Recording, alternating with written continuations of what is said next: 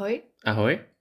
My vás s Matějem vítáme u naší deváté epizody podcastu Já na druhou a dneska s názvem Rozchod a cesta sám k sobě.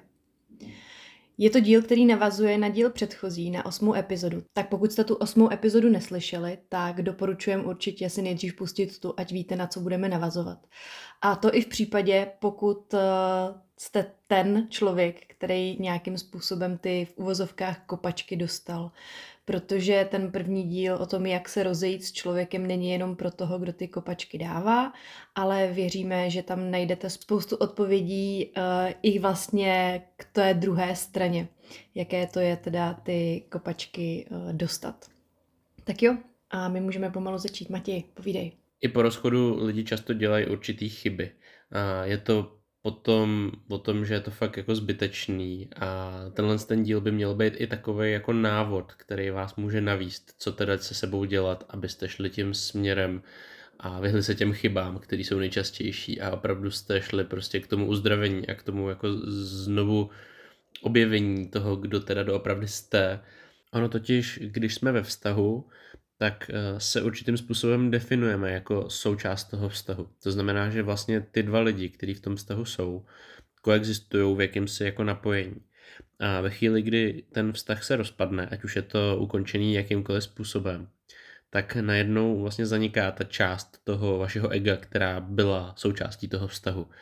A tady vlastně dochází k tomu, že s nám vzniká spousta takových jako prázdných míst, protože my jsme většinou byli v nějakém napojení. Ono se neříká pro nic za nic ta druhá polovička, nebo druhá polovina, jo. A tady potom vlastně dochází k tomu, že nám tady prostě něco někde chybí a my musíme znova vlastně jako se znovu nadefinovat, znovu se objevit a říct si, OK, tak tohle jsem teda já, jenom já a vlastně se vracíme k nějakému jako celku. Ono samozřejmě, pokud potom skočíte do nějakého dalšího vztahu, tak zase definujete jako nový já, ale to už je mnohem jako jednodušší, protože my tady musíme vzít v potaz to, že tam může být nějaký pocit prázdnoty, nějaký pocit toho, že chceme být ve vztahu, že chceme být součástí, že chceme, aby nás někdo miloval, což je jako přirozená lidská potřeba. Ale po tom rozchodu se vlastně nacházíme v takový jako době takový jako dezintegrace, kdy se potřebujeme teda znova uchopit a to je vlastně i ta doba, kterou bychom si měli dát pro to, abychom se vlastně uh, uzdravili, abychom si zase jako řekli, tak tohle je ta fáze, ze který znova můžu teda vycházet, ať už jakoby do dalšího vztahu, anebo prostě jenom zůstat tak, jak jsem. A tohle to není úplně jednoduchý. Tady je ještě taky důležitý říct, že tohle je hodně individuální.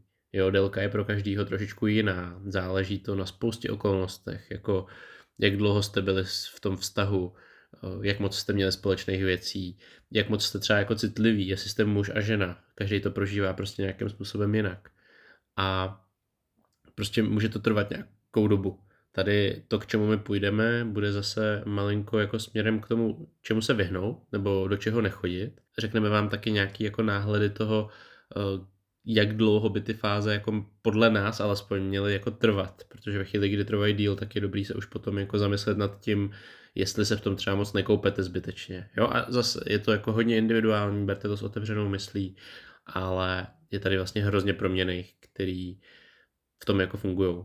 Jo, jak už tady říkala Linda, tak eh, je hrozně důležitý si uvědomit, že tenhle ten díl eh, oproti tomu předchozímu je vhodný pro vás pro oba. To znamená, i když jste ty v uvozovkách kopačky dostali, a i když jste je dali, protože to, že jste nespokojený ze vztahu, neznamená, že vás tahle fáze nečeká taky.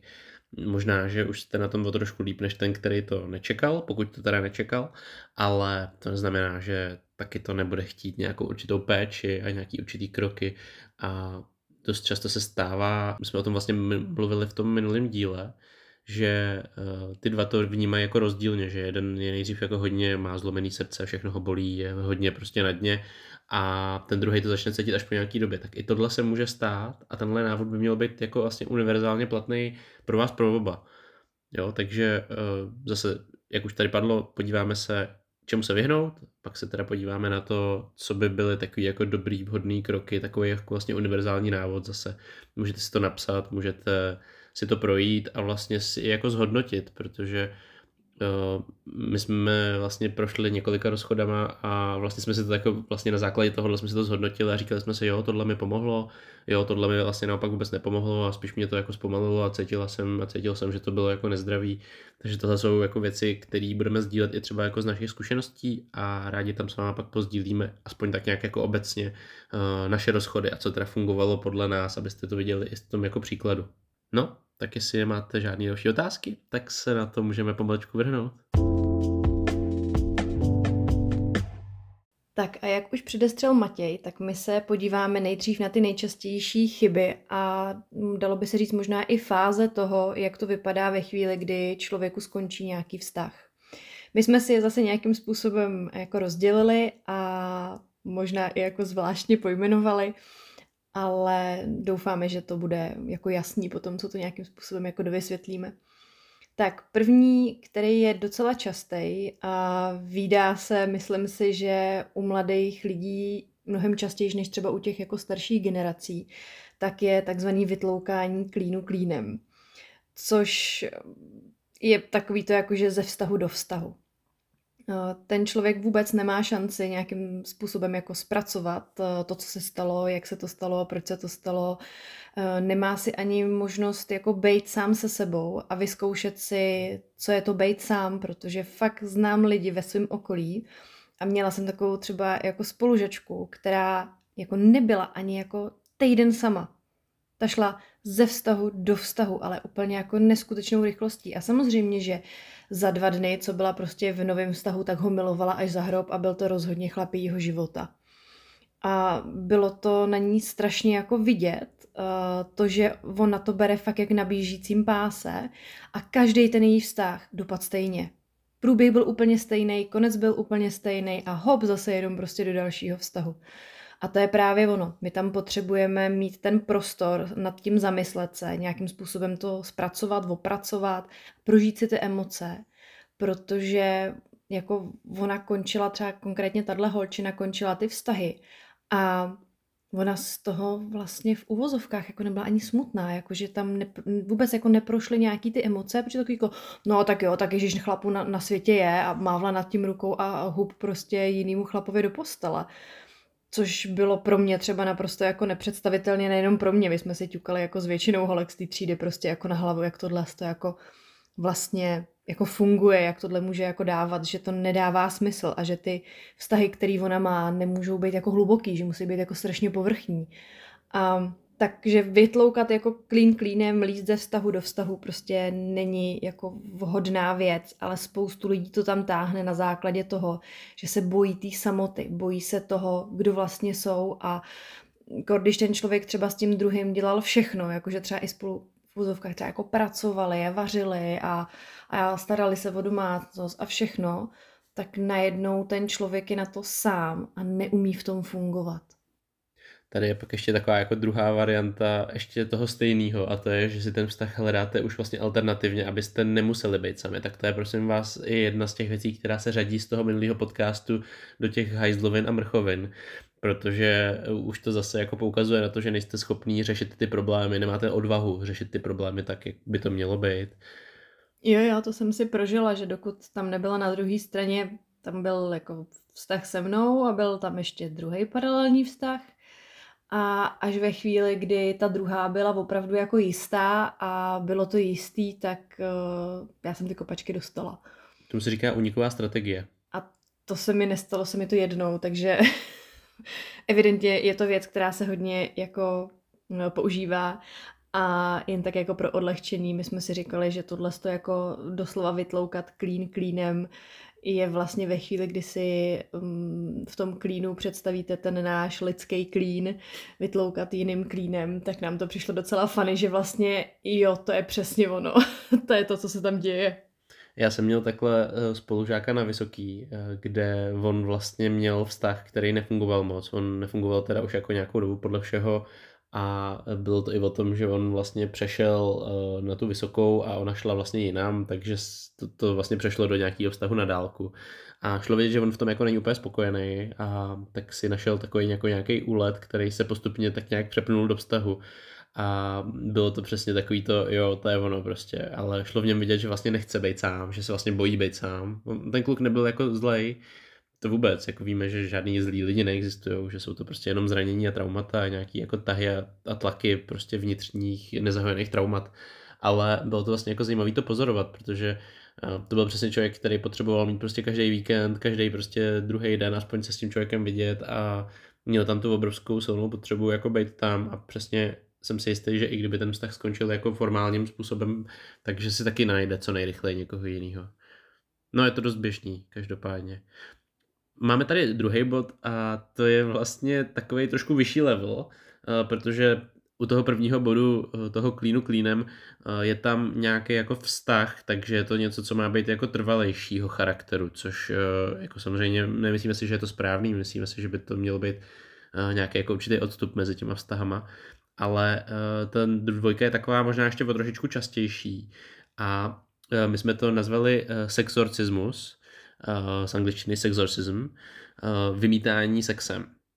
Myslím si, že tohle zná hodně lidí a i vlastně jako zase tady možná se podíváme do nějaké jako popkultury a těchto z těch věcí. Tohle je velice jako známý i z hlediska nějakých seriálů a filmů. Jo, rozejdete se a najednou jste jako svobodný a bolí to.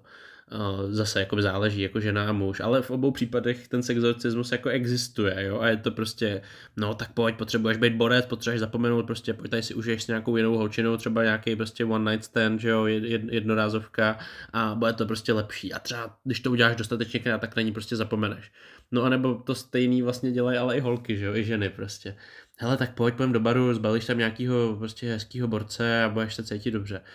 To je, špatně, prosím vás. Jo, um, vy jste zrovna teď jako, ať už jste dostali kopačky nebo jste je dali, to je celkem jedno, tak vy potřebujete nějakým způsobem se vrátit do, do sebe a začít jakoby si prožívat ty emoce, které tam jsou, to už Linda zmiňovala. Ale jakoby to, že prostě si najdete nějakého borce nebo nějakou borku někde v baru, nebo kde ví kde, protože jako pojďme si, hele, pojďme být k sobě upřímný. Kde najdete někoho, s kým jste schopný se vyspat? Jenom vyspat. Jasně, na spoustě míst to, to, by, to se dá jako říct jednoduše, ale jako, jakou, jakou hloubku to potom bude mít ta interakce. Buď to to bude člověk, který je na tom podobně jako vy, nebo je to člověk, který mu jde fakt jenom o ten sex. A vaše sebehodnota v tomhle, já samozřejmě tady nechci nikoho jako šejmovat, eh, to jako, ale vlastně jako jenom si položte tu otázku, jaká je vaše hodnota, nebo jak se cítíte hlavně vy. Pokud je vaše hodnota v pohodě a jste s tím v pohodě, OK, ale já bych si spíš typnul, že většina lidí s tím úplně v pohodě nebude. A sexorcismus je jako technika, která prostě jako v jádru nefunguje. V jádru je to prostě pak prázdný. Jo? Třeba si jako užijete to zrušení, může to být příjemný na chviličku, ale určitě vám to jako nepomůže se zahojit a určitě vám to nepomůže se najít. Naopak myslím si, že většina lidí, kteří do této techniky jako utíkají, tak většinou pak zjistí, že vlastně se dostali úplně jako na místa, kam nechtěli jít. Plus k tomu musíme teda přičíst nějaký jako potenciální zdravotní rizika, protože spát s někým prostě jenom na základě toho, že máte bolavý srdce, zvyšuje prostě riziko nějakých přenos, přenosných chorob. Samozřejmě ochrana je na místě, to je jasný, ale i, i to, že prostě do toho jdete, už je to prostě zvyšování nějakého rizika. Přesně tak, jak říká Matěj. Ono v tu chvíli to může být na chvíli jako hezký, tam vy jako poňuňáte to svoje fyzické tělo a nějak možná i jako jako nabůstujete v tu chvíli jako hodně pošramocený ego, protože to tam prostě jako je. Sebevědomí asi. Sebevědomí a všechno možný, jaký ty pochyby, jako nejsem dost hezká, nejsem dost namakaný a tak dále a tak dále a pak prostě si najdete jako druhýho, který vám říká v té postele, wow, tyjo, tak to je hustý, to je super, to je skvělý, tyjo, ty jsi krásná, ty jsi nádherný a já nevím co všechno. Ale ono vám tohle jako tak strašně prohloubí ty vaše jako emoční rány, protože to 100% nějaký znáte právě z těch filmů, seriálů, po takovejhle většinou v uvozovkách jako večírcích nebo uh, srandách uh, potom jako následuje takový ten walk of shame, jo, kdy vám to všechno začne jako docházet, začnete střízlivě. Procházka začne... studu. Ano, ne, hamby. Tak hamby, jako hamby. ano, ulička, ulička hamby ulička se tomu říká hamby. v češtině, ne, mám pocit. Jo, takže v tu chvíli prostě tam vám ty věci začnou docvakávat a skopne vás to jako ještě mnohem níž, jo, protože znám jako spoustu holek, který si prostě potom řekli jako ty vole, jak já jsem jako mohla. No, ale jo, děje se to prostě a zase tohle jako nedoporučujem. Eh, další, co tady máme jako fázi, eh, nazvali jsme to zombie fáze. To je takový ten totální rozklad toho člověka, kdy má pocit, že nic nemá smysl, jede na nějakého jako autopilota, uh, tláská pátý přes devátý, čumí na Netflix, hraje hry nebo prostě cokoliv. Občas tyhle ty stavy hraničej až jakoby dalo by se říct jako s depresivníma stavama, že ty lidi jako nejsou třeba schopní se normálně jako do ní vysprchovat nebo si vyčistit zuby a nějakým způsobem se prostě čistě oblíct a tak dále, jako jo. Jsou to takový ty úplně utápěčky v těch různých dalších eh, věcech, jako je jako prostě mm, je spoustu, spoustu, spoustu jako věcí.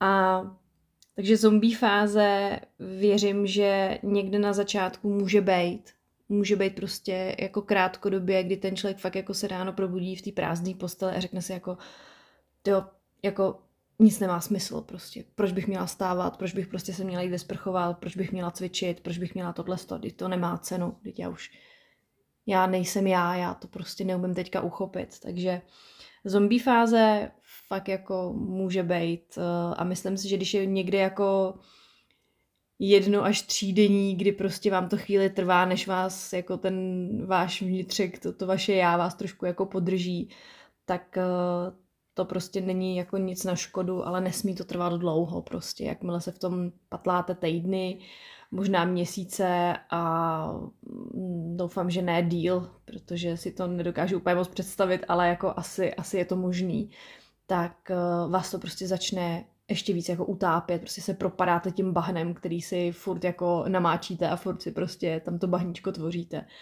Takže rozhodně vykašlete se na zombie fázi.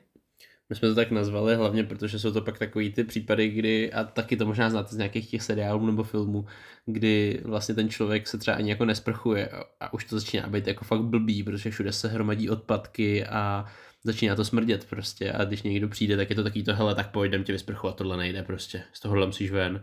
A, ale jako jsou fakt lidi, kteří tohle mají. A my tady neříkáme, neprožívejte si ty emoce, ale nemůže to být prostě na úkor vlastního jako zdraví, čistoty a těchto z těch věcí.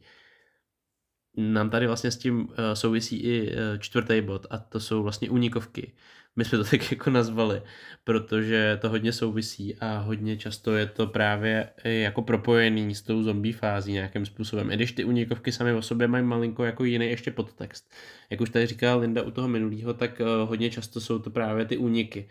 To, že se snažíme utíct od toho nepříjemné do něčeho, co je v úvozovkách příjemný. Ale je to ten právě levný dopamin, je to ta prázdná zábava, která jenom má nás vlastně jako dostat od toho nepříjemného pocitu, té samoty, od toho nepříjemného, co víme, že se stalo. Eh, nejčastěji to bývá alkohol, kdy lidi vlastně se utápějí v žalu, a teď jako nemluvíme prosím vás o tom, že si dáte jako prostě první večer po rozchodu skleničku, jo, to je o tom, že prostě fakt se nalejváte a fakt se jako topíte v tom alkoholu. Uh, dost často, častěji u mužů, ale nejenom výhradně, je to třeba porno, že vlastně v tu chvíli najednou, protože nejsou třeba dostupní žádný ty lidi na ten sexorcismus, protože hlavně jste prostě v tu chvíli troska, že jo, pojďme si to říct na rovinu, uh, tak se prostě ten člověk utopí v pornu a prostě masturbuje, kouká na porno, většinou ještě kombinuje to s tím alkoholem a s dalšími věcmi a je to vlastně dost smutný, ale nemusí to nutně být jako zombík ten člověk. Může fungovat třeba na jiných těch, jenom se jako zavře v těch svých únikovkách. Můžou to být nějaké hry, dost často na mobilu, na počítači, pokud eh, zase víc kluci, ale ne nutně jenom.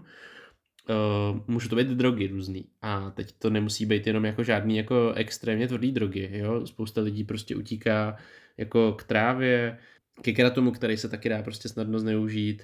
Jsou to extázy. No, extázy si třeba dávají lidi, emoce vůbec, aby nějaký a... emoce si prožili. I když ta extáze může být ve správném nastavení jako dobrá, tak, tak ve většině případů, když si to jako hodíte sami po tom, co, co máte zlomený srdce, tak vás to spíš pravděpodobně vymáchá v něčem dost jako nepříjemným.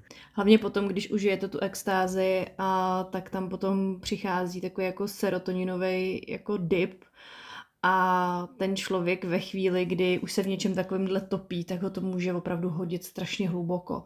Takže... Až to, jako do deprese. No, jako rozhodně, takže... rozhodně tohle jako nedoporučujem. Dál se často lidi dost uh, topí v jídle, ať už je to jeden nebo druhý extrém. Uh, dost lidí prostě začne najednou jako předspávat různým junk foodem a perou prostě do sebe pátý přes devátý a zmrzliny a koly a, a Nemožný přejídání. No. Prostě snaží se tu prázdnotu, kterou v sobě cejtěj, prostě zaplnit nějakým jídlem. A je to fakt jako hodně častý. A potom samozřejmě i ten druhý extrém a to, že ty lidi jako jsou tak zlomený, tak bolaví, že vlastně přestávají jíst. A já jsem si tímhle s tím prošla, jak jedním, tak druhým. A ten druhý byl jako mnohem ještě extrémnější. Ale o tom, o tom budu mluvit eh, ke konci podcastu, kdy budeme s váma sdílet nějaký ty naše rozchody. A taky věc, kterou jsem já brala jako únikovku, tak to bylo cvičení, kdy ten člověk fakt je schopný se fyzicky totálně jako odrovnat, totálně zničit právě proto, aby jako necítil, jak vevnitř to bolí, tak se prostě tak brutálně zničí fyzicky, že nemůže pomalu ani dejchat. A je to velký únik a dokáže to být jako nebezpečný, kor když tyhle ty věci jsou nějakým způsobem kombinovaný. Jo, třeba jako hodně cvičení a k tomu jako málo jídla a třeba ještě do toho jako ten alkohol, to prostě dokážou být fakt věci, ze kterých se potom jako špatně vyhrabete tady je vlastně strašně důležitá ta míra, obzvlášť u toho cvičení. Jako ono není špatný jít do toho gymu a trošku se vyřádit po tom rozchodu, ale nesmí to být ten únik, nesmí to být to, co vám zabraňuje prožít si ty emoce. A jako jo, to, že budete prostě mlátit do pytle, může být sice jako v první chvíli dobrý jako ventil, ale ve chvíli, kdy se tam jako vyloženě jako zbombíte, zničíte, krvácí vám ruce, tak už je to zase moc, takže vnímejte tady u toho tu míru a určitě to nepoužívejte jako únik, jako spíš nějaký, jako říkám, ventil je jako dobrý slovo, únik je v tuhle chvíli špatný a poznat to může být náročný. Proto já třeba doporučuji tohle si nechat jako na pozdější fázi, protože tam máte fakt tu možnost si to jako prožít ty emoce v tom rozchodu a když prostě hned první den naběhnete do žimu a řeknete si, jo, budu prostě vymakaný, abych prostě z, z, dostal nějakou další holku, tak vaše motivace je prostě jako ne úplně dobrá ať ví, o co přišla. Jako. Jo, to, to, tohle to vám jako na, napoví hodně. Ve chvíli, kdy je to, ať ví, o co přišla, tak je to špatně. Ale o tom tady ještě budeme mluvit. Tak jako uh, pátou nejčastější chybu tady máme hledání u hlavního nepřítele. To je asi jako celkem všeříkající, protože my v tu chvíli potřebujeme na někoho tu vinu jako hodit. A jak už tady padlo v předešlém dílu, tak vztah je vždycky o dvou lidech. Takže pokud prostě skončil, tak eh, v uvozovkách za to můžou oba. A ať už je to v té nebo v takové jako míře, ale ty lidi tam byli dva v tom vztahu, takže je to na obou. A hledání toho úhlavního nepřítele je hodně o tom jako neschopnost to prostě pustit. Jo, je to těžký to jen tak jako nechat odplout a zahojit to čas, protože v tu chvíli já, když jsem neustále na něj naštvaná a budu to na něj neustále házet a jo, on prostě byl takovej a on kdyby prostě kejvnul na tu naší terapii, tak se to prostě stát nemuselo a tohle a tohle a tamhle to. To fakt není jako cesta, protože ať už budete hledat tu chybu mm, tam nebo onám, tak ji vždycky nějakou najdete na tom druhém, protože na každém jako je něco, co vám jako vadí. A v tu chvíli se vám potom strašně svezou ty poraněné emoce, to zlomené srdce a nestojí vám to za to. Jo, protože ve chvíli, kdy vy budete mít už potom nějakým způsobem trošku jako vybouřený ty emoce a podíváte se na to s nadhledem, tak se takhle prostě zlobíte na člověka, ze kterým jste prostě začali chodit a kterým jste říkali miluju tě. Jo, to prostě není cesta, kterou chcete jít. Ty jsi to řekla hrozně hezky. Mozek je strašně dobrý v tom hledat eh, vlastně jako řešení. Takže pokud hledáte vyníka, tak ho najdete. A tohle je prostě hrozně nebezpečný, protože jak už tady říká Linda, když budete takzvaně holding the grudge, to je taky to držet tu zášť nebo tu, tu vinu, tak uh, nemůžete prostě se z toho dostat. Nebo jako bude to prostě trvat v, jako x týdnů, možná i měsíců díl a není to prostě ta cesta. A je to zase věc, kterou si potom přetáhnete případně do dalšího toho vztahu. Jo, já znám jako lidi, kteří o svých bejvalejch nejsou schopní říct nic jiného, než prostě výčet z prostých slov a, a no fakt jako jediný dobrý slovo A to si myslím, že jenom ukazuje to, že ten člověk to nemá zahojený. A to jsou třeba fakt jako lidi, kteří takhle mluví o těch lidech, se kterými třeba byli před deseti rokama, před dvaceti rokama. A to musí být strašný, to někde ve, víš, jako vevnitř takhle furt jako Hm. držet. No jasně. A kdykoliv, on třeba i kdykoliv jako slyší jenom jako jméno té holky, jako, jako cizí ženský, ale se stejným jménem, tak v něm úplně skypí krev prostě a je to jako blbě a je to jako strašný a je to příšerný a každá ženská, která se takhle jmenuje, tak je prostě strašná a už předem odsouzená k zániku a to věřím, že je strašně únavný a že to toho člověka fakt jako musí někde vevnitř jako ničit. I když Mhm. si to třeba jako, jako neuvědomuje Hm, na no té vědomí úrovni, tak někde vevnitř ho to musí strašně tížit. Teda to, to si aspoň jako myslím já. Já znám jednoho kluka, který vlastně s každou holkou, ze kterou se rozašel, tak vlastně si z ní udělal tak jako nepřítele. A on vlastně pak dělal to, že se jí třeba vyhejbal, ale problém byl, že třeba spolu chodili do školy, takže on si ji vyhejbal a předstíral, že neexistuje, protože furt jako byl naštvaný a furt se jako zlobil a přitom mám dokonce pocit, že několikrát to byl on, kdo inicioval ten rozchod, že jako nebyl spokojený, ale vlastně i tak, aby to pro něj bylo jako jednodušší, tak si prostě udělal toho úhlavního nepřítele z ní, no. Tak to je hustý. Uh, druhá je vlastně uh, jenom jako opak, opak. Jo, uh, to je takový, to jsou taky ty dva základní pohledy, my o tom určitě někdy budeme i natáčet podcast ještě jako samostatný, ale je to takový to, buď to je nepřítel ten druhý, a nebo jsem teda nepřítel ten já a my jsme to nazvali jako sebetrýznění a sebelítost a jiné Neduhy. neduhy. A uh, je to vlastně taková ta uh, jako zesílená vlastně nezahojená sebehodnota. Je to v tu chvíli takový to, hm, tak on se se mnou rozešel, nebo ona se se mnou rozešla, protože já jsem ten špatný, ta špatná. A začne ten člověk vlastně se v tom strašně topit a začne prostě jako o sobě pochybovat a říká si, ty já jsem prostě tlustý a, a už nejsem tak silný, jak jsem byl. A, a vlastně jako je to takový trošku i jako uh, hledání lítosti. To jsou ty lidi, kteří pak chodí za, za maminkou, za tatínkem a říkají, no ona mě nechala a prostě litujte mě a, a je to vlastně jako furt zase to stejný, jo. Vy se jako vyčítáte si něco, co jako měli jste na tom podíl, nebo reálně vlastně prostě jste jenom jako nebyli kompatibilní, to nemusí být ani jako, že jste udělali něco vyloženě špatně, nebo jste prostě jako něco udělali špatně, ale vůči tomu vztahu, prostě to nemělo tak být. A vy se v tom topíte a prostě víc si to vyčítáte a víc se v tom plácáte a vlastně zůstáváte v tom bahně toho, té sebelítosti a té viny, toho pocitu té viny za to. A to je něco, co taky dokáže prostě vás semlít a držet vás strašně dlouho. Já jsem měla takhle kamarádku, která po tom, co se s ní jako partner rozešel, tak se v tom jako strašně plácala a fakt jako stála před zrcadlem, koukala na sebe a říkala, ježiš, no já jsem vošklivá, já se nedivím, že prostě mě opustil. A hele, myslíš, že kdybych prostě schodila těch 30 kilo, tak uh, že by se mnou zase začal chodit? A no, uh, kdybych si nechala prodloužit vlasy, víš, jako on má asi rád holky s, jako s delšíma vlasama, ale já mám ty vlasy takový jako rozlítaný, takový jako jemný a vy na ní koukáte na tu holku a říkáte si jako vážně? A pak jsem jí to zvědomila a říkala jsem jí, hele, ale ty by si chtěla prostě jako bejt s chlapem, který s tebou bude jenom na základě toho, že ty úplně změníš to, jaká seš. Ne proto, že ty by si chtěla, ale protože prostě máš pocit, že jemu by se to líbilo. Ty chceš prostě být s chlapem, který ti bude mít rád jenom, když budeš mít prostě 50 kilo a budeš mít prostě vlasy pod zadek. Tak na začátku tam byla odpověď, jo, samozřejmě, že bych tam s ním prostě chtěla být, protože on je úžasný a skvělej. No a pak, jak to začalo postupně opadat, tak jí začalo docházet, že tohle jako není ten chlap, ze kterým by vlastně chtěla být a začala potom jako zpětně si uvědomovat, kam to všechno jako vedlo a že vlastně ta její sebelítost jí dohnala jako k neúplně hezkým věcem, který byla schopná dělat sama sobě. A někdy tyhle věci vás prostě fakt dokážou zahnat tak daleko, že pak potřebujete třeba odbornou pomoc, abyste se o tom teď jako dostali. A, něk- a někdy jsou to prostě tak jako hluboký šrámy na duši, co jste schopní si sami sobě způsobit, že to nemusí být úplně jako jednoduchý s tím potom třeba dál žít.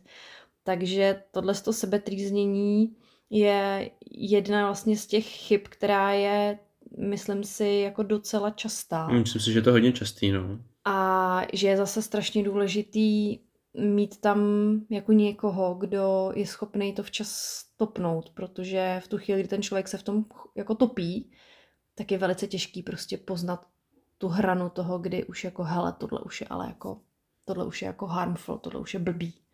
Tohle už je prostě jako fakt blbě. Hm. Jo, jo, souhlasím. Tak my se pomalu dostáváme k další uh, chybě a tu jsme nazvali pracovně bumerang. Protože bumerang, když hodíte, tak on se taky vrací a spousta lidí má tendenci vracet se k tomu bývalému partnerovi. Uh, dost často ho stolkujou, sledujou, s kým se kamarádí, kdo mu lajkuje fotky, kde se třeba pohybuje. Teď už to lidi moc teda nedělají, ale dřív prostě lidi většině házeli, kde se nacházejí, jako na Facebooku.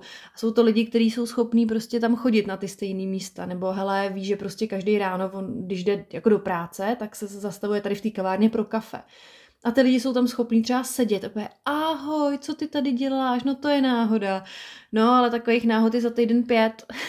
to je prostě jako fakt nemocný. A oni prostě doufají v to, že se jako k ním ten člověk vrátí. Dost často taky používají uh, jako různý lsti, jak toho člověka právě jako třeba mm, jako zaháčkovat v nějaký konverzaci, jo. Znám lidi, kteří si vymýšleli to, že jim umřela babička, to, že prostě uh, mají nemocného psa a já nevím co všechno, jenom proto, aby s tím člověkem prostě navázali tu konverzaci a nějakým způsobem ji jako udrželi a snaží se zlomit toho člověka jako zpátky. No nějaký city tam byly, tak přece to, se to může ještě nějak vrátit no to se zpátky. tak jako ne, no jasně. Já to cítím, tak ten druhý na ty druhý straně, když se budu hodně snažit a on uvidí, že se snažím, tak se třeba jako mm, připlazí zpátky. Takže to bylo k fázi, uh, kdy se chováte jako bumerang. No, osmý bod to je vlastně uzavření se do sebe.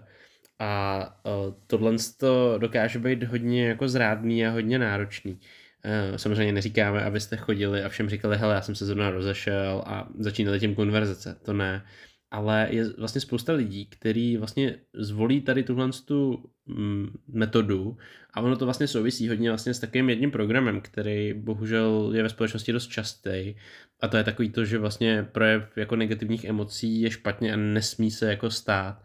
Ty lidi se vlastně uzavírají do sebe. E, problém je v tom, že vy jste třeba jako přišli o partnera, se kterým jste byli jako 10 let, ale v práci to na vás nikdo nepozná. Teda aspoň na začátku protože vy prostě normálně fungujete, děláte, možná dokonce děláte líp tu práci, než jste ji dělali předtím, abyste jako tu svoji mysl zaměstnali. Mnohdy bavíte lidi okolo mnohem víc, prostě jenom proto, abyste nějakým způsobem zamaskovali, že vevnitř prostě umíráte.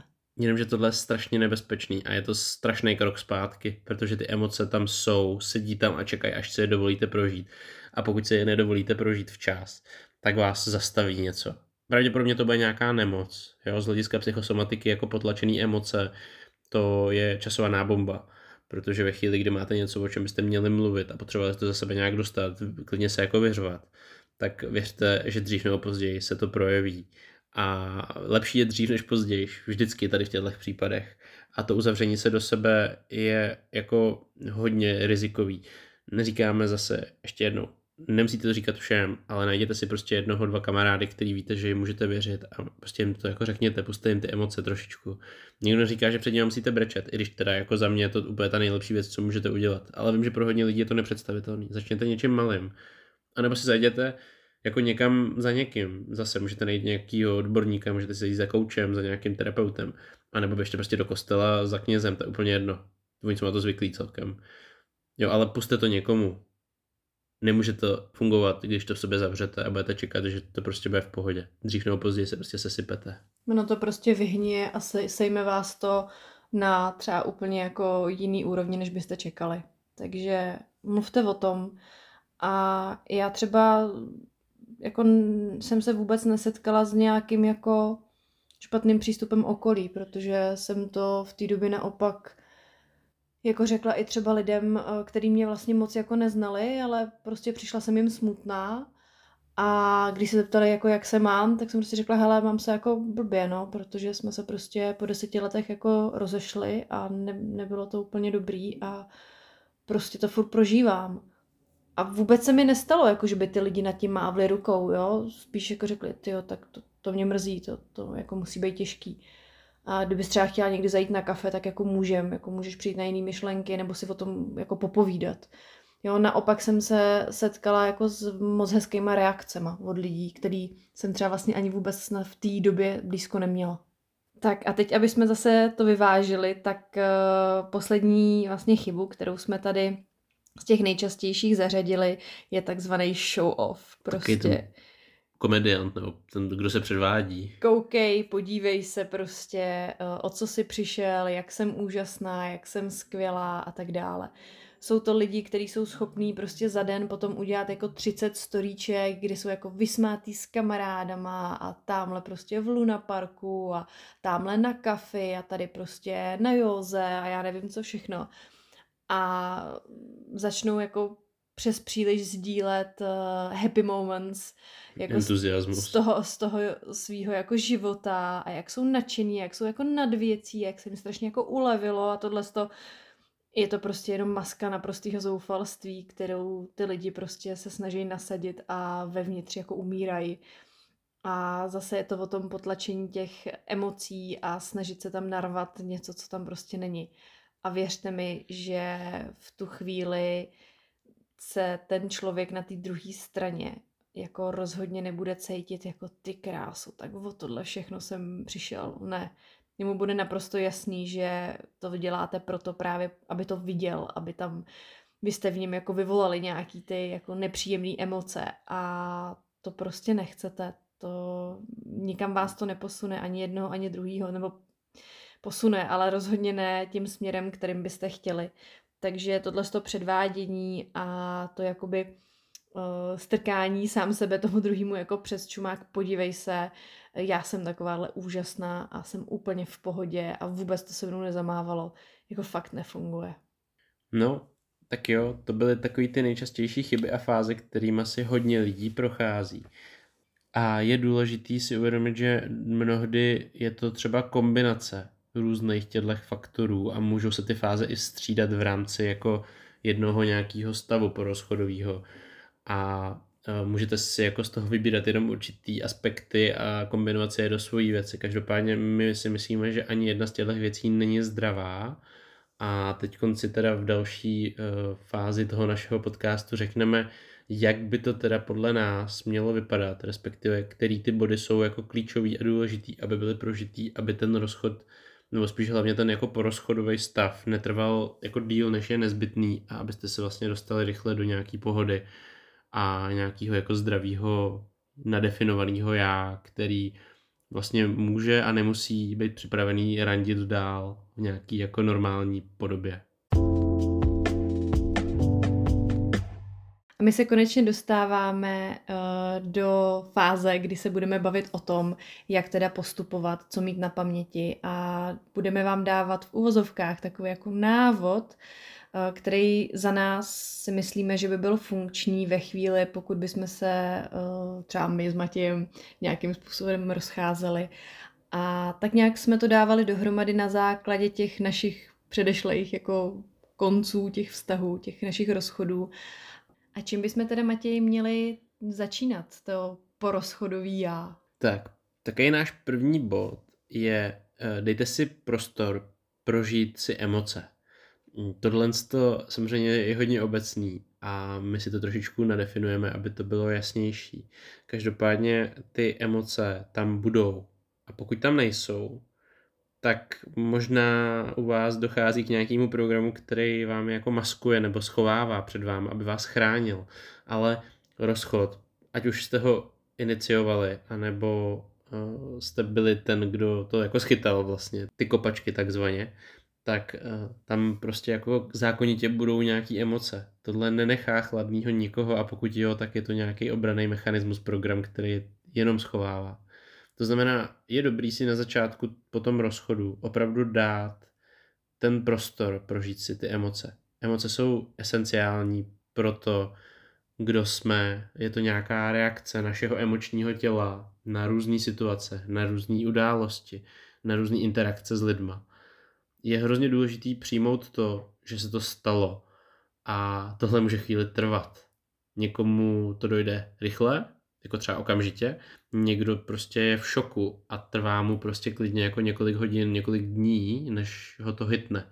To je to, jak jsme se bavili minule o tom obrázku, toho, jak ta žena to prožívá jako hned a ten muž to začne prožívat až po nějaký době. Ale většinou to nejsou jako týdny, jsou to spíš jako hodiny než, než dny, než jako vyloženě, že by to byla delší doba.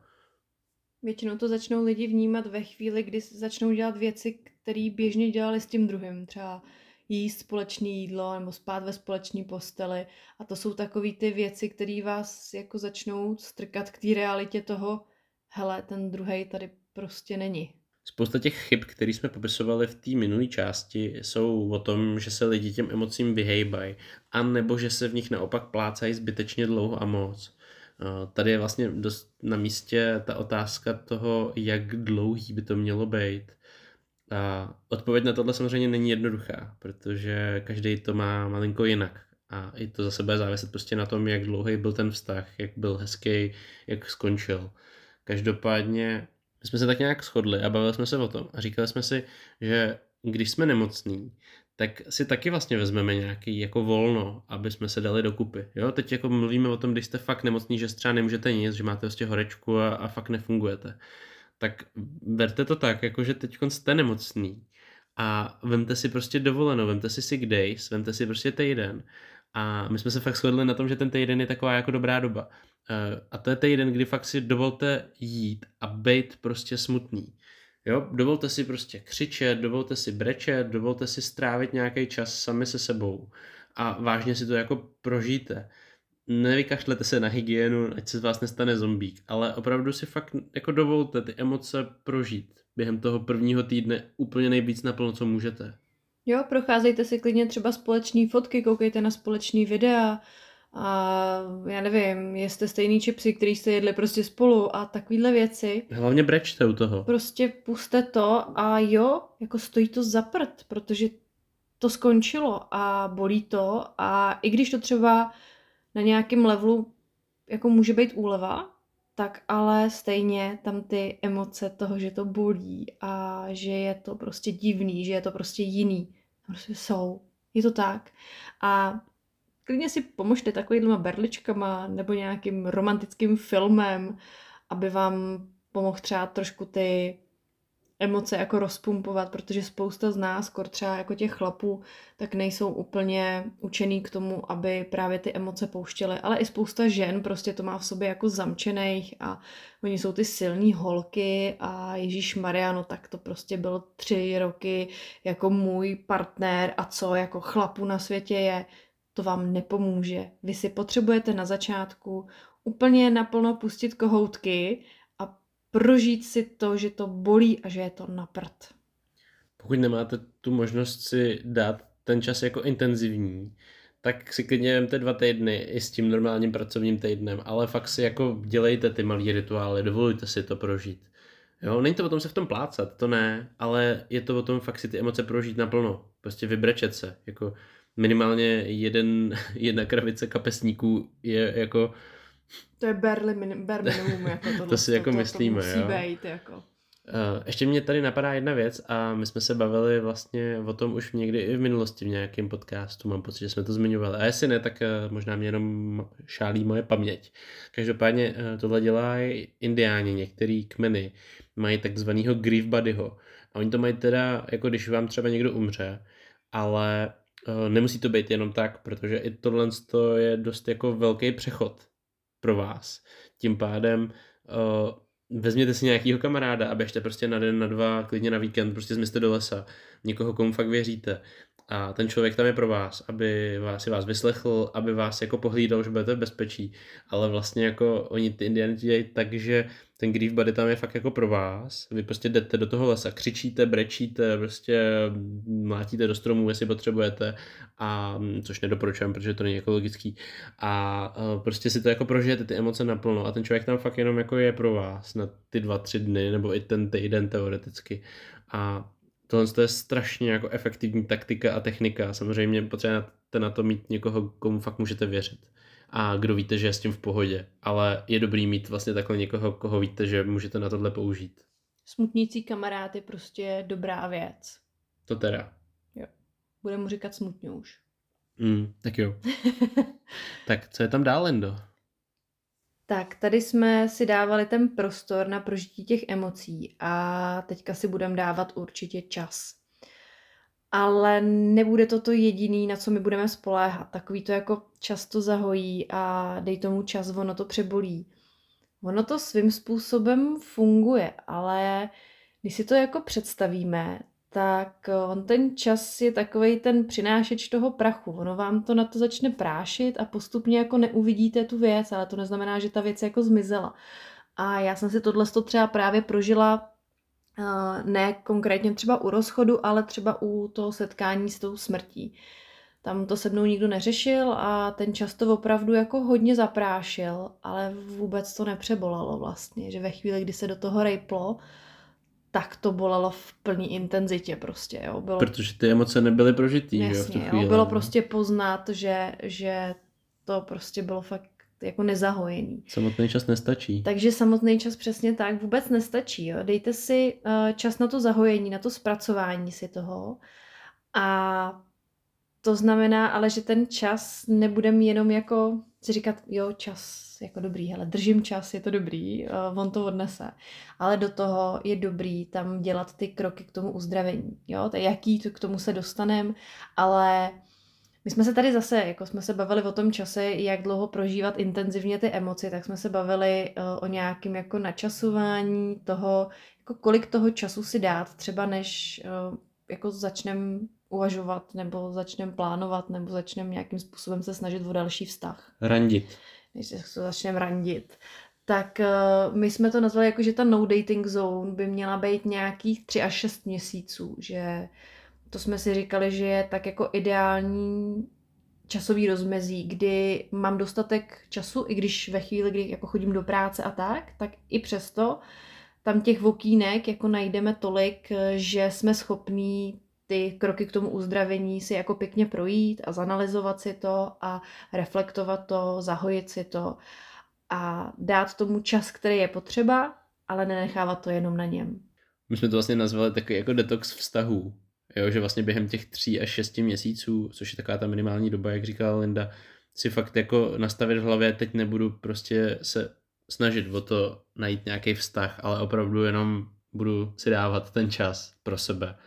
A ono tom, tady už to zase koresponduje s tím, jak jsme se o tom bavili v těch chybách, e, to je to vytloukání klínem a ten sexorcismus. My jsme vážně neměli prostě jako do toho hned skočit, my jsme si měli dát ten čas a když si vlastně dáte tenhle ten bezpečný prostor sami pro sebe, tak je to fajn, protože už tam jakoby netvoříte žádný očekávání, přestože tam můžete mít tu myšlenku toho, ty cítím se sám, tak si prostě ale vždycky připomenete, ale já jsem si řekl, že prostě tři měsíce aspoň, klidně i čtyři, klidně i šest, dám na to, abych fakt nerandil. A samozřejmě, že to může být jako jiný a může to být tak, že se vám opravdu objeví v životě někdo, kdo vám jako pomůže a bude to dobrý, ale jako vlastně není nutně na škodu říct, hele, já jsem si prostě slíbil, já s tebou rád zkusím začít jako randit, ale teď jsem si prostě dal aspoň tři měsíce lhutu, kdy se chci dát dokupy. Je to pro tebe v pohodě a může to být vlastně jako fajn. Tady k tomu času mě ještě napadá myšlenka. Já jsem se několikrát setkala, že se člověk jako s někým rozešel. I třeba jako manželství, že jim skončilo, se třeba rozvedli. A oni to fakt nechali jenom na tom čase. A pak už to bylo takový jako, že hm, já bych jako možná s někým byla, ale já už jsem se tak jako zvykla na to být sama a jet si na to vlastní triko a nepřizpůsobovat se nikomu, že vlastně ani jako nikoho nechci, víš, jako jsem tak jako spokojená sama se sebou, to je sice hezký, ale ve chvíli, kdy jako vidíte toho člověka, jak jako jedná, jak se chová, tak vám tam začnou fakt jako probleskávat věci, kde si říkáte, jasně, ty jsi spokojená sama za sebou a nikoho nepotřebuješ. Rozumím. Jo, jako pak to taky může být jako docela těžký do toho znova jako naskočit, takže ono být jako úplně moc dlouho sám, taky jako není úplně vhodný za každý situace. Neříkám, že nejsou lidi, kteří uh, jsou sami třeba z toho důvodu, že jim umřel partner a je to pro ně jako tak těžký, nebo se cítí natolik naplnění tím vztahem, který s tím partnerem prostě jako měli, že jako roky nejdou do jiného do jinýho vztahu. Ale jak už tady padlo u nás xkrát, každý člověk chce být jako milovaný, přijímaný a my jsme jako dualitní jako stvoření my tam tu druhou energii potřebujeme a ať už to je ve formě partnera nebo nějakého dobrýho kámoše, tak věříme, že ty vztahy jsou prostě strašně důležitý. Takže pokud je někdo hodně dlouho sám, tak to možná taky jenom jako ukazuje na to, že ten rozchod z toho vztahu nebyl jako dobře podchycený, nebyl jako dobře zdravě jako prošlapaný. A může to být právě ten důvod, proč ty lidi prostě jsou sami. Takže tolik jako k času. Ať to není ani krátký, ani moc dlouhý, ale ať to taky není jenom o tom čase. No a já jsem tady slíbila, že my mm, budeme sdílet nějaký uh, kroky k tomu uzdravení. Mm-hmm, tak kroky k uzdravení uh, a dali jsme se tady vlastně takový jako výpis, který nám přišel jako logický a smysluplný. A ono to um, trošičku vlastně jako koresponduje s nějakým zpracováváním právě jako stezku nebo uh, toho grievu, což je vlastně smutek. Takže uh, se na to podíváme, jak to tak jako cítíme, že by to mohlo být dobrý, obzvlášť jakoby po tom rozchodu. První vlastně otázka, kterou by si člověk měl položit ve chvíli, kdy si teda prožil ty emoce a už je nějakým způsobem v tom času jako za tím extrémním prožitím, nebo extrémním asi blbý slovo, spíš jako intenzivním prožitím, tak je, kdo jsem vlastně já sám, nebo kdo jsem já sama. Co dělá ze mě mě, co dělá mě mnou, Jo, to je taková jako dobrá otázka, protože člověk, a klidně si jako vemte papír, napište si to a jako vypište si prostě. Jo, Matěj, prostě, Matěj má rád parkour, jo, Matěj má rád vesmír, jasně, to bylo všechno věci, které jsem dělal já a dělal jsem ještě předtím, než vůbec nějaký vztah jako vzniknul. To je dobrý prostě. Vědět, kdo jste vy sám, sama. Protože ve chvíli, kdy tohle to trošičku pochopíte, tak i to vám zase může pomoct se v tom jako zorientovat a říct si jasně, tohle byly věci, které jsem dělal prostě s tím druhým. Tohle byly věci, které se mi třeba začaly líbit i díky tomu druhému. Ale to neznamená, že to jako nemusí být vaše, nebo že to nejste vy, ale spíš jenom fakt se jako zaměřte čistě na to, co je to jako esenciálně vaše. Další věc, další ten krok, dělejte věci jenom pro sebe. A to je třeba krok, který já jsem jako hodně uchopila potom co jsem nechala projít ty emoce velký po těch deseti letech toho vztahu, tak jsem začala dělat věci, co jsem prostě s tím druhým jako nikdy dělat nemohla, protože mu prostě přišly třeba hloupý, přišly mu nedůležitý, nebo je prostě neměl rád a já jsem je upozadila, protože jsem prostě hol taková v té době byla. A začala jsem dělat věci, které jsem prostě s ním dělat nemohla. A byl to obrovský nakopávač prostě. Strašně mi to dělalo radost a dělalo mi to radost fakt jak malýmu dítěti, že najednou jako můžu. A byl to určitý způsob právě hojení si toho a stotožňování se i s tím, že jo, jo, jo, hele, tohle, to, tohle je moje, to, to je ta Linda prostě, protože ona tyhle věci má jako ráda. To, že teďka nějakou dobu nedělala, je zase věc jiná, ale teď je dělat můžu a dělat je chci zkuste něco nového uh, směrem k sobě, uh, protože věci, které třeba s tím druhým neděláme, těch je spousta, jak říká Linda, a ono to může být i něco jako drobnějšího, může to být prostě věci, které jenom neděláte, protože se ve dvou prostě tak dobře nedělají. A furt je máte rádi.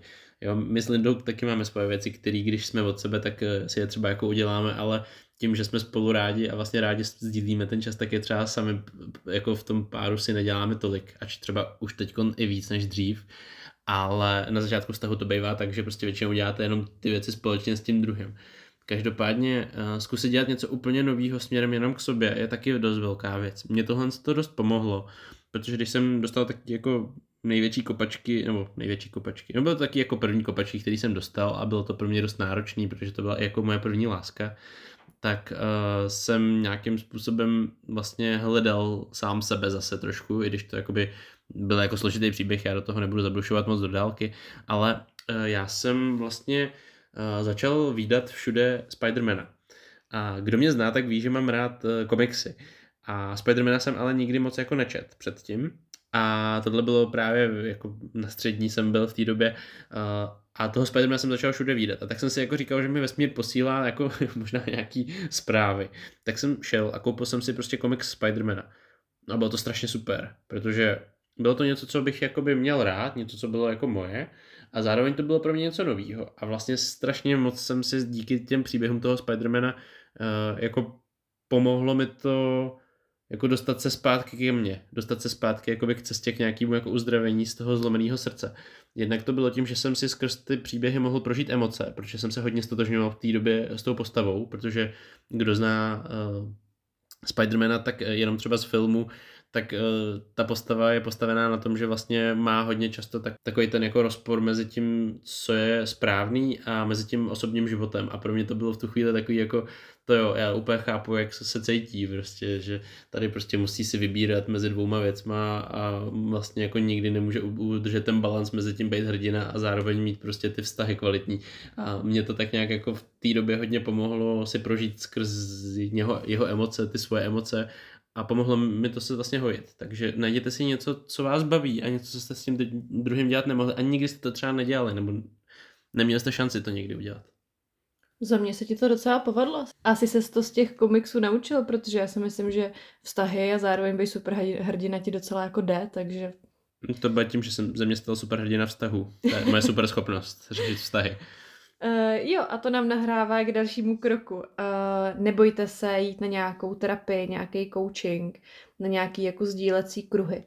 Protože ve chvíli, kdy vy mluvíte zase s nějakým jiným člověkem na té druhé straně, tak je to o tom, že ten člověk vám zrcadlí spoustu věcí, spoustu věcí eh, vyřčených, má úplně jiný dopad, než když vám to jenom lítá hlavou. Takže nebojte se najít si nějakýho odborníka. Další, co tam máme, je udržujte sociální kontakty.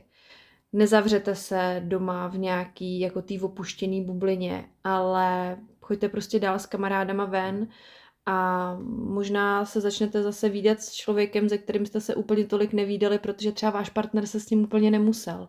Jo, to je taková kombinace těch dvou, dvou kroků. Uh, dělejte to, co je vaše a co jste třeba s tím druhým nemohli a zároveň je to o těch lidech, eh, mezi kterými se chceme prostě pohybovat, protože si tím nějakým způsobem jako udržujeme ty svoje sociální baterky a ta samota prostě nemusí být jenom o tom, že jsem zavřená někde doma, ale je to takový jako odpoutání se od té oběti a je to prostě fajn. Buďte s lidma, kteří jsou vám blízko a nebojte se je do tohohle z toho svého uzdravovacího procesu zapojit. Takový jako poslední, který tady máme, eh, krok k uzdravení, je vlastně takový jako jeden, co byste spíš jako neměli udělat. A my jsme ho vlastně pojmenovali nerozplizněte se. Eh, je to hlavně o tom, abyste nešli do té zombie fáze, abyste nešli do těch únikovek, ale je to o tom, abyste vlastně jako zůstali aktivní, abyste zůstali v tom pohybu, protože ve chvíli, kdy se jenom zastavíte a nedovolíte si to prožít a e, necháte to, aby vás to semlelo, tak se prostě rozpliznete, stane se z vás prostě blob. A teď nemyslím jenom fyzicky, myslím i jako emočně. A budete prostě jenom v té svojí bažině si prostě topit v tom svém patosu. A to se právě stane ve chvíli, kdy vy to necháte jenom na tom čase. Kdy tam nebudou ty další kroky, tak ten čas prostě jako půjde a vy se tak budete jako rozplizávat, což je strašně odborný výraz a máme ho rádi a používáme ho. Ale prostě fakt, jak říká Matěj, jo, není to jenom o tom fyzičnu, ale je to i o tom emočním těle. A tam je dobrý s těma emocema právě pracovat, protože i tak s tím se dá prostě pracovat jako se svalem. Takže trénujte a nebuďte blob. No a teď jdeme do čtvrtého kroku, to znamená opouštíme už ty uh, to, to je možná trošku matoucí, ale už opouštíme ty kroky k tomu uzdravení a jdeme do čtvrtého bodu, tak to bude možná lepší. A ten jsme nazvali analýza a sebereflexe. Uh, tohle ten bod můžete ale umístit vlastně skoro kamkoliv, určitě ho ale neumistujte před ty emoce, protože první je důležité to prožít ale někdy v tom mezičase a můžete to samozřejmě kombinovat ten třetí a čtvrtý krok uh, bod, ať to není matoucí, což ten třetí jsou ty kroky a ten čtvrtý je teda ta analýza a ta sebereflexe, tak můžete to vlastně jako kombinovat. A slouží to k tomu, abyste se podívali na ten vztah, který teda skončil a zkusili si ho už právě víc z toho racionálního pohledu uh, jako zhodnotit, analyzovat a vlastně zjistit, co byly ty slabé místa, co byly ty dobré věci a vám to tak jako krásně pomůže. Takže jdeme se podívat na to, co by ta analýza a sebereflexe mohly uh, obsahovat. Co myslíš ty, Lindo? Tak, první, co tam máme, je, abyste nelpěli na minulosti, ale prostě se z ní poučte.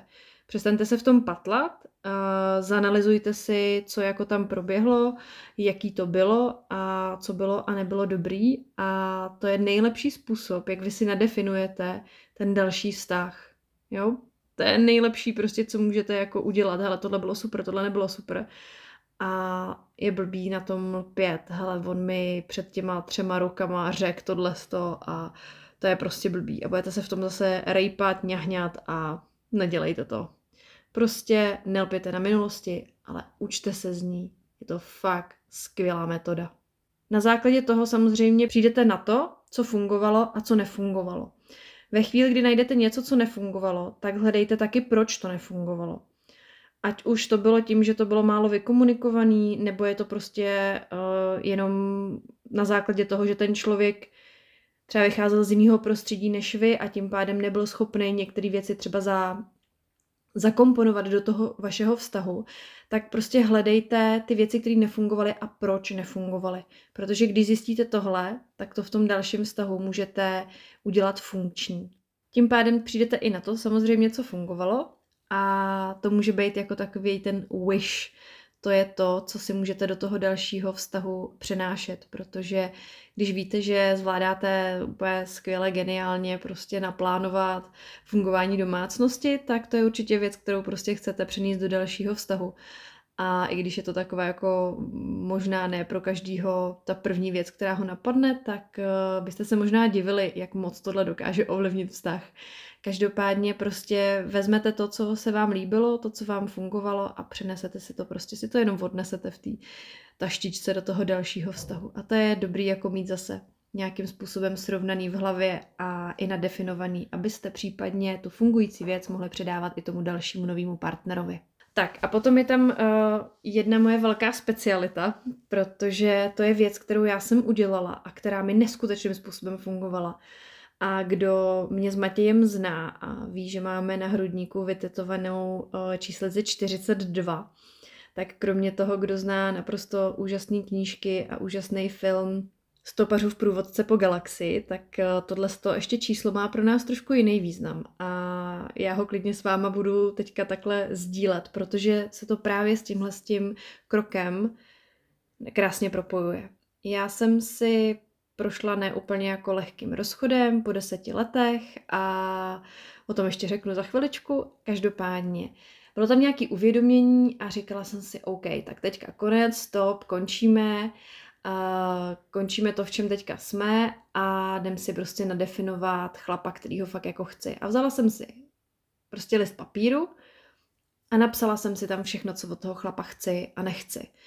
Nechci, aby kouřil, nechci, aby pil, chci, aby byl finančně prostě stabilní, chci, aby měl prostě uh, rád moje děti, chci, aby další dítě nechtělo, protože já další dítě mít nemůžu. A, a spoustu těchto z těch prostě různých věcí, aby se rád hejbal, aby miloval zvířata, aby rád chodil do přírody, aby s náma jezdil na výlety, aby měl rád moji kuchyni a jako fakt jako všechny věci, co mě takhle jako napadaly, tak jsem prostě psala. A psala a psala a psala a psala. Pak jsem si to přečetla, ten list jsem složila, založila jsem ho do prostě obyčejného sešitu, ze kterého jsem prostě trhávala listy papíru, který, když jsem potřebovala papír. Založila jsem ho, nechala jsem ho bejt. A pak jsem poznala Matěje a uh, nějakým způsobem prostě jsme se dostali k tomu, že jsme se společně koukli na ten film uh, Stopařů v průvodce po galaxii. Bylo to super, moc se mi to líbilo, pochopila jsem, proč prostě Matěj mluví o čísle 42 a den na to jsme se rozhodli, že si večer zahrajeme deskovou únikovku. No a kdo hraje deskové unikovky, tak ví, že k tomu potřebujete papír a, nůžky a tušku a spoustu různých jako dalších věcí. No a teď já jsem samozřejmě říká, OK, hele, tady tuška, hodila jsem po něm tušku, nůžky, tady máme, super, ještě papír. A šla jsem do toho... Nebolelo to, nebojte, nehodila je po mně, takže by se do mě zapíchly. Taky mě to napadlo, že jsem to možná nenadefinovala správně. Každopádně vzala jsem uh, ten, ten sešit, uh, ve kterém byl právě vložený ten list, jenže tohle přání proběhlo třeba jako dva měsíce zpátky, takže já už jsem si to vůbec nepamatovala. že jsem ho tam jako nechávala. No a teď prostě vezmu ten sešit, otevřu ho, chci vytrhnout stránku a vypadne na mě prostě složený list papíru. V tu chvíli jsem si vzpomněla, otevřela jsem ho a začala jsem si to číst a teď jsem tak jenom jako četla řádek pořádku a říkala jsem si, mm, souhlasí, mm, jo, mm, dobře, mm, máme, mm, ček, mm, dobrý. Um, no a takhle jsem prošla všechny položky a Matěj se shodoval ve všech. Jako, nevím už, jako, jak to ten vesmír měl uh, zařovat do toho prostoru hlasitějš, ale dokázal to, protože mě jen tak jako napadlo a ani nevím proč, prostě spočítat, kolik těch bodů tam bylo. A těch bodů bylo 42. Takže proto my nosíme 42, protože má pro nás uh, obrovský význam, kromě toho, že to pro nás symbolizuje lásku, to číslo, tak uh, pro nás to má ještě takovejhle uh, další jako uh, význam a přidanou hodnotu. Ale tohle bylo přesně to, co já jsem udělala. Já jsem si prostě nadefinovala chlapa, který ho chci a vůbec jsem nepřemýšlela nad tím, jestli je to jako kompatibilní, jestli vůbec existuje člověk, který může mít tohle všechno. Může. Fakt jako může. Na světě je fakt hodně lidí. Fakt jako hodně lidí. A já fakt věřím tomu, že jsem to přání prostě do toho vesmíru takhle vyslala a tím, jak jsem ho pustila, tak uh, ho mohl prostě na druhé straně chytit Matěj a ve chvíli, kdy jsem projížděla Prahou, tak se náš Tinder propojil a voilà, jsme tady. Takže nebojte se si fakt jako sednout a nadefinovat si svého budoucího partnera, protože si tím utřídíte myšlenky a můžete do toho zakomponovat ty věci, které vám jako fungovaly a které prostě chcete. Protože jo, vy chcete být v tom vztahu spokojený. My tady máme takový poslední bodík a je to pátý bodík, který jsme teda nazvali bonusovým, protože ho udělat můžete a nemusíte, záleží hodně na vás. A my ho doporučujeme, protože je to hodně fajn věc a dokonce, kdybyste chtěli, tak eh, nám dejte vědět a my vám ho uděláme a uděláme ho s váma přímo na míru. Ale eh, pátý bod jsou teda přechodové rituály. A přechodové rituály je něco, co se v naší kultuře úplně moc často nedělá, i když jsou tady lidi, kteří to dělají, hlavně právě lidi, kteří jedou v nějakém seberozvoji. A zase přechodové rituály hodně jeli indiáni. A jsou to vlastně rituály, které mají nás dostat skrz nějaký přechod důležitý v životě. Eh, nejčastější, takový nejznámější jsou takový ty přechodové rituály k dospívání, ale ono i jako rozchod je pro nás velký přechodový záležitost. Přesně, velký přechodový záležitost, to je přesně to, co to je. Přesně tak. A my, když to uchopíme dobře, tak ten přechodový rituál nám může pomoct se dostat na tu druhou stranu mnohem jednodušejc. A může to být vlastně taková ta pomyslná tečka za tím celým vztahem a začátek něčeho nového, toho našeho celého já.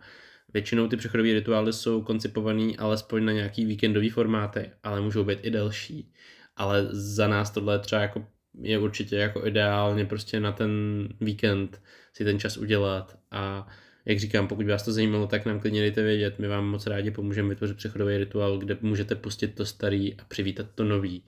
A je to obrovská jako příležitost, eh, protože ten mozek totiž jako krásně umí přepínat ve chvíli, kdy má ty události něčím jako uzavřený a samozřejmě, že jako rozchod je jako uzavření toho vztahu, ale dost často to ještě jakoby právě po tom prožití těch emocí chce nějakou tu tečku a ty přechodové rituály fungují strašně dobře, takže kdyby vás to zajímalo, eh, koukněte se klidně k nám na stránky, eh, napište nám přes formulář nebo klidně na Facebook nebo na Instagram a rádi vám s tím, s tím pomůžeme. I kdyby jsme vám třeba měli jenom poradit, jo, klidně vám ho jako nemusíme dělat my, ale můžeme vás třeba i odkázat na někoho, kdo ještě dělá dobře, ale eh, je to určitě fajn věc, takže zvažte to, každopádně tohle jsou takový jako body, těchto z těch pět bodů jsou za nás jako základ toho, jak udělat jako dobrý rozchod, jako trvalým jako uzavřením nějaký jizvy a ne jako otevřený rány, která je zahněsaná a budete se v ní prostě pitvat strašně dlouho. Tak a jak už tady několikrát padlo, tak uh, i my budeme s váma sdílet naše nějaký rozchody a jdem na to. Tak naše rozchody. Uh, jaký byly tvoje rozchody, Lindo, když bys to měla nějak stručně zachytit v Tak já řeknu asi stručně uh, tři. uh, nebudu jmenovat a prostě jsou to takový tři vztahy, kdy jeden byl takový úplně ten první, dalo by se říct, a ten vztah, kdy ale jsme spolu ani jako nespali. A bylo to v době, kdy já jsem byla někdy na konci základky, devítka, přelom prváku, tak nějak. A chodila jsem s jedním klučinou a bylo to, pro mě to bylo jako hezký, pro mě to bylo něco jako novýho. A v té době to bylo jako náročný v tom, že oni jako vyrůstali s bráchou dost jako osamoceně, protože jejich máma se zajímala úplně o jiné věci, než to, že je prostě sama na dva kluky a Ona měla právě tu nezahojenou sebehodnotu a strašně dietovala, prostě jela na banánové dietě, což byly tři banány denně prostě, takže klukům nevařila. No já jsem tam tak jako zastoupila tu maminku, já jsem se o ně oba dva starala. A byli jsme spolu asi půl roku a on to byl lesák a chystali jsme se na Hubertskou, kdo zná lesáky, tak to je takový jako závěrečný ples jejich. Chystali jsme se na ně a nějakým způsobem jsme o tom mluvili, že koupí lístky ve škole a to. No a mm, jednou mě takhle přivez jako před barák v autě a říkali jsme, já jsem akorát jako chtěla vystupovat to auto, jsem říkala, jo, hele, no a ty lístky ty už jako máš? A on vytáhl jako z kapsy dva lístky a říká, jo, mám, no, ale, ale nejdu s tebou. Co? no, jako já jsem koupil pro sebe a ještě pro jednu holku a já jdu s ní. Aha, dobře. A vypadlo z něj nakonec, nebo jsem z něj tak jako trošku vypáčila, že s tou holčinou už je asi čtyři měsíce a že nevěděl, jak mi to má říct a že s ní teda už jako i spí a se mnou ne a proto se mnou nespal, protože jí jako nechtěl úplně podvádět. A že ten vztah jako se mnou začal dřív, než teda poznal tuhle holku, ale pak, že se začali jako rozumět, ale že jsem dobře vařila a že jsem jim doma hezky uklízela a starala jsem se o ně. Takže to byl můj první rozchod. To muselo dost bolet, víš? Uh, asi jo, já si to moc nepamatuju, jako musím se přiznat, že díky tomu, jak jako uh, u nás doma byly ty emoce jako hodně popíraný, jakýkoliv, tak uh, věřím, že mě to někde vevnitř prostě strašně bolelo, mrzelo a že jsem si připadala, já samozřejmě při, vím, co jsem, jako připadala jsem si strašně hloupá, strašně vošklivá a všechno možný. A to víš, to byla holčina, která vážila 20 kg i z postelí, takže to bylo pro mě jako těžký, ale nějak ti asi ani neřeknu, jak třeba moc to bolelo, jak jsem to prožívala, to si úplně nepamatuju. Hmm. A každopádně tohle byl můj první rozchod. Můj druhý rozchod byl po třech letech, kdy jsem byla s klučinou, ze kterým jsem se poznala na uh, lidé.cz, na, uh, to bylo v četovací místnosti v metalu. Já, že kdo ví, tak já jsem měla svá metalová léta. Uh, to dlouhovlasá blondýna, vokovaná v kůži, to byly, byly časy. Každopádně tam jsme se poznali, pak jsme spolu na Blin, jsem s ním jela na Masters of Rock a začali jsme spolu prostě jako chodit. A on byl teda uh, od Krkonoš, takže jsme se výdali tak jako sporadicky, no ale on se potom přestěhoval do jižních Čech, protože tam v Budějovicích začal studovat vysokou školu, takže jsme se výdali častěji, o víkendech a ten vztah byl příšerný. Bylo to o tom, že já jsem opět a zase zahrála tu maminku, eh, byl to kluk, který jsem učila základní jako hygienické návyky a zase jsem se starala o něj, o bráchu i o jejich tačku, vařila jsem jim, uklízela jsem jim a tak. Mě to bavilo se prostě o ně starat, zase to mi nějakým způsobem určovalo tu moji sebehodnotu, už tady jako v dřívějších dílech padlo tak jsem to tak jako měla dřív. No a on potom uh, odjel do Francie na Erasmus a my jsme tak nějak jako si řekli, že to zkusíme jako na dlouho, na, na jako vztah na dálku. No tohle je vlastně ten rozchod, o kterém jsem mluvila minule, kdy ten klučina se se mnou rozešel po té SMSce a eh, zjistila jsem, že tam prostě mě podváděla jako s ex-holkama. No a poslední rozchod, tak ten byl po deseti, skoro desetiletým vztahu, ze kterého teda máme dvě děti. A ten byl takovej samozřejmě nejbolavější, nejtěžší, nejenom jako o těch dětech, že to bylo, to bych tam ani asi jako nezatahovala do té rozchodové fáze, a protože jsem na to všechno byla jako dost sama i be, jako vlastně když jsme byli spolu, nemyslím na finance, to vůbec, ale na to právě ty děti vychovávat a starat se o ten barák a tohle to všechno. Každopádně tady jsme se jako rozešli tak jako, že jsme se na tom asi jako shodli, ale bylo to takový to jako, no hele, asi už to jako nemá úplně cenu, viď? Mm, no, no já poslední dva roky tě spíš mám jako kamarádku, než cokoliv jiného. OK, no tak se asi rozejdem, viď? Hm, asi jo, no. Takže Takhle nějak vypadal náš jako rozchod, kdy já jsem se potom teda dozvěděla, že on má uh, vztah uh, s mojí v té době jako nejlepší kamarádkou a holčinou, která nám jako hlídávala děti.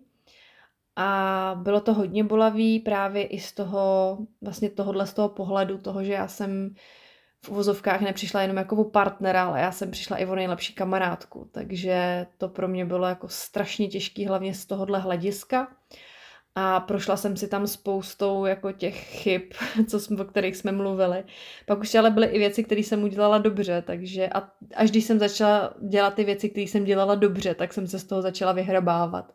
Takže to bylo, to bylo jako fajn. A naštěstí ten náš rozchod nebyl nějaký jako úplně třaskavý. Je pravda, že nám trvalo první rok, rok a půl, než jsme spolu začali nějakým způsobem normálně komunikovat, protože jsme museli, protože jsme měli společné podnikání a společné děti, takže tam jsme nemohli spálit mosty ani nějakým způsobem se prostě vygoustit, prostě se vyignorovat, tak eh, tam jsme spolu potřebovali komunikovat a to nám fakt jako rok, rok a půl trvalo, než jsme byli schopní spolu normálně jako si něco napsat. To bylo, to bylo fakt jako těžký.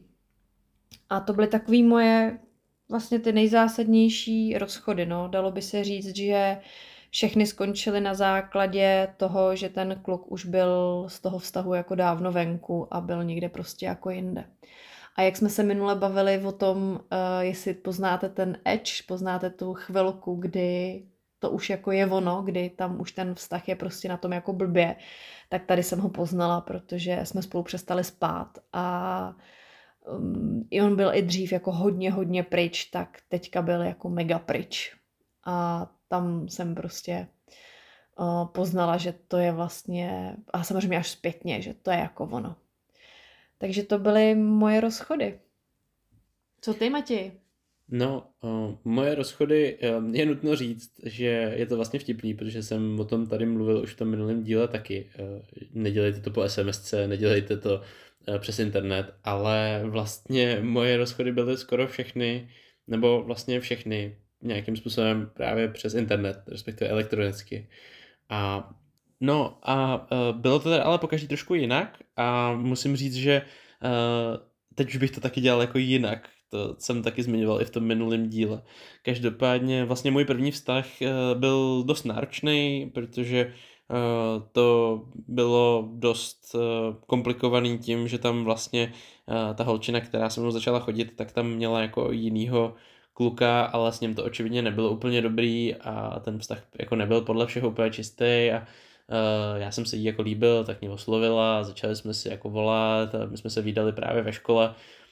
Za mě to bylo právě jako strašně hezký, protože to byla vlastně první holka, která o mě projevovala zájem nějaký jako vyloženě, že jsem se jí líbil a to pro mě bylo v té době dost příjemný, protože do té doby jsem si úplně moc nevěřil a tam potom vlastně to tak nějak jako vyústilo v to, že jsme spolu teda jako byli, ale nakonec to bylo jenom jako týden, protože pak vlastně na konci uh, ona mi, jako když jsme si volali, tak mi řekla, že to bylo jako hezký, ale že prostě pořád cítí něco k němu a že mu to jako nemůže udělat a že mají spolu jako minulost a to mi tehdy jako zlomilo hodně srdce. Uh, to byl pro mě takový jako největší, jako, uh, nebo jeden z největších jako srdcebolů, který jsem zažil. Tady právě pak přišel ten Spider-Man a, a tyhle ty věci, o kterých už jsem tady dneska mluvil a hodně jsem se tehdy vlastně uh, mohl opřít o svoji skupinu sociální, protože jsme měli takovou jako partu, ve které jsme byli a ve střídě. A uh, kluci a teda holka mě uh, jako hodně pomohli a hodně uh, jsem tady měl šanci vlastně jako s nima si to trošku jako prožít. A bylo to pro mě jako obrovská opora, takže jestli posloucháte někdo z vás z naší střední, tak uh, děkuju. uh, bylo to pro mě fajn.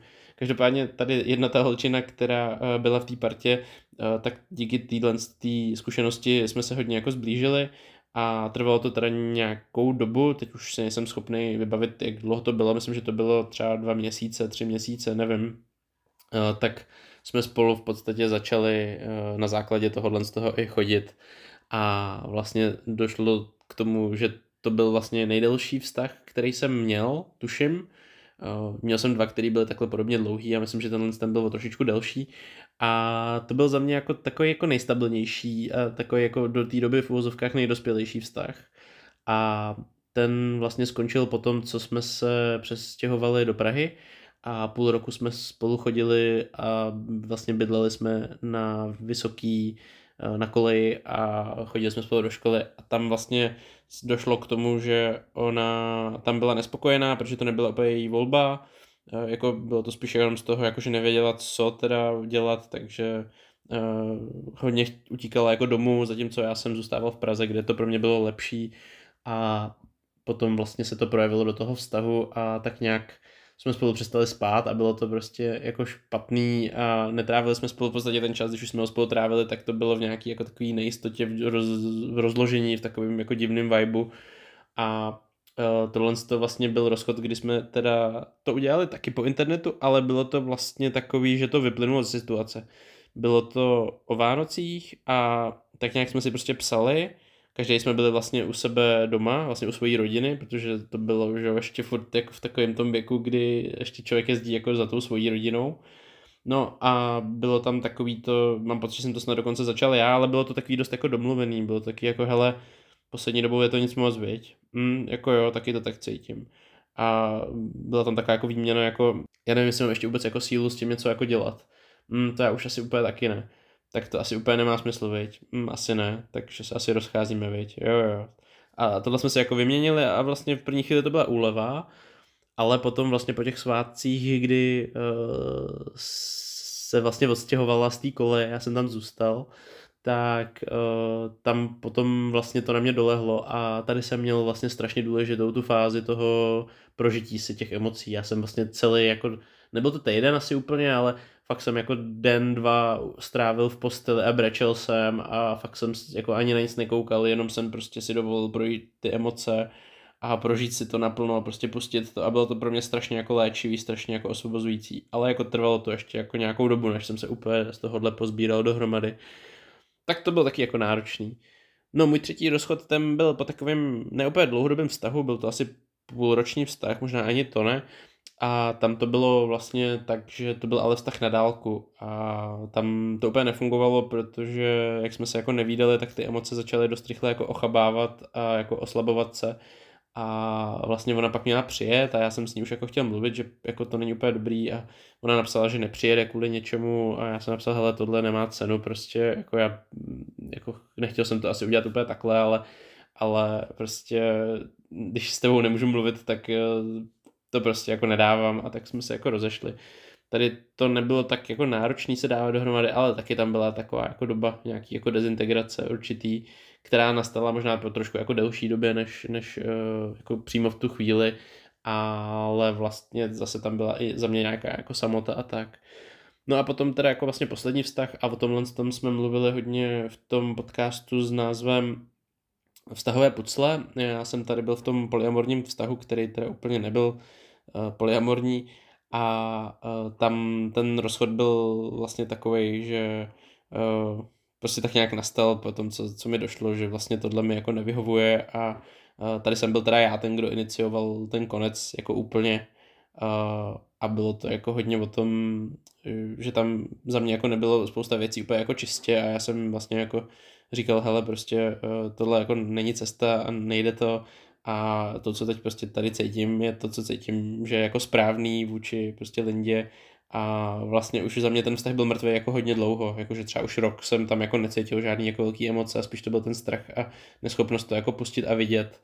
A bylo to o tom, hele, prostě jako je čas, aby jsme se jako odstěhovali od sebe, respektive jako ty ode mě a bylo tam i nějaký jako věci a tím, jak jsem to řešil vlastně hodně s těma zádama, což je zase epizoda naše setkání se smrtí, kdy jsem vlastně ležel skoro na smrtelné posteli a řešil jsem to dost jako na dálku. A zase to bylo prostě po tom, co ona se za mnou ani neukázala v nemocnici, takže to bylo takový jako, že tam byly hodně jako emoce a bylo taky jako, hele, já ani vlastně nevím, jestli tě jako potřebuju vidět znova. A teda jako samozřejmě uh, bylo to prostě jako komunikovaný dostatečně, myslím, jako čistě a, kdyby jako tam byla ta potřeba se jako vidět, tak bychom se jako viděli, ale myslím si, že ani u jednoho z nás to tak už nebylo, už jako hodně dávno. Tenhle rozchod byl pro mě takový jako nejjednodušší, protože si myslím, že už k němu došlo vlastně strašně dávno předtím, než jsme se doopravdy rozešli a hlavně taky proto, že uh, jsem v tom byl jako nespokojený a to, jak jsem vlastně jako potkal Lindu a zjistil jsem, že to, co jsem vždycky jako chtěl, mám jako v ní, tak to pro mě bylo vlastně jako strašně silný nějaký jako uvědomění a ukázalo se to vlastně hodně těma zádama, kdo tam pro mě byl a kdo ne, protože Linda tam pro mě byla a no, vlastně tady tahle ta holčina ne. Takže uh, se to jako podařilo udělat jako takhle, nějak jako na dálku. Každopádně teď už vím, že bych ty uh, rozchody chtěl vždycky podniknout jako fyzicky a i podle toho našeho návodu, který jsme si tady vlastně jako napsali. Tak to byly takové naše sdílení ohledně toho, jak eh, to udělat, no. A jak jsme to jako prožili. A jako vždycky to trvalo nějakou dobu, i mě, i Lindě, a je to normální prostě, je to běžný, ale určitě jako buďte na sebe hodný a jako ne to, neplácejte se v tom, no. Tak a tolik teda k našim rozchodům. A teď už co říct závěrem. Zase to budou nějaké jako myšlenky, které doufáme, že to tak jako schrnou. A jak už tady padlo, ten uh, rozchod a porozchodový vlastně uh, čas, který tam je, tak je to proces. A za začátku vám prostě bude blbě. Bude to blbý, bude to nepříjemný, bude to bolavý, ale čím víc budete dělat proto, aby vám bylo dobře, tak uh, tím dřív se prostě z toho dostanete. Čím více v tom budete nějakým způsobem uh, správně hrabat, tak eh, tím víc toho vydolujete informací pro to, abyste poznali, co tam fungovalo a nefungovalo. A jak to už tady padlo, je to trochu jako když jste nemocný. Ve chvíli, kdy jste nemocný a nedáte si ten eh, klid na tom lůžku a místo vývaru prostě do sebe ženete fast food a málo pijete. A pokud pijete, tak pijete prostě sladký pití.